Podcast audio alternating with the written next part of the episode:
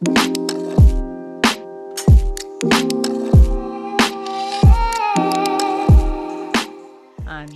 I was born in an Indian household, Indian family with particular values and morals, and balancing that culture with the culture that was the rest of the world, almost like for me, school, the outside world.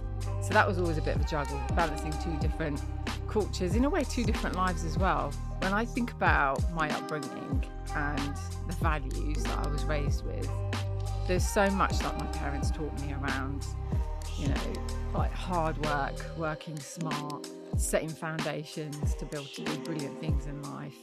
And what they drummed into my brother and I was taking education really seriously.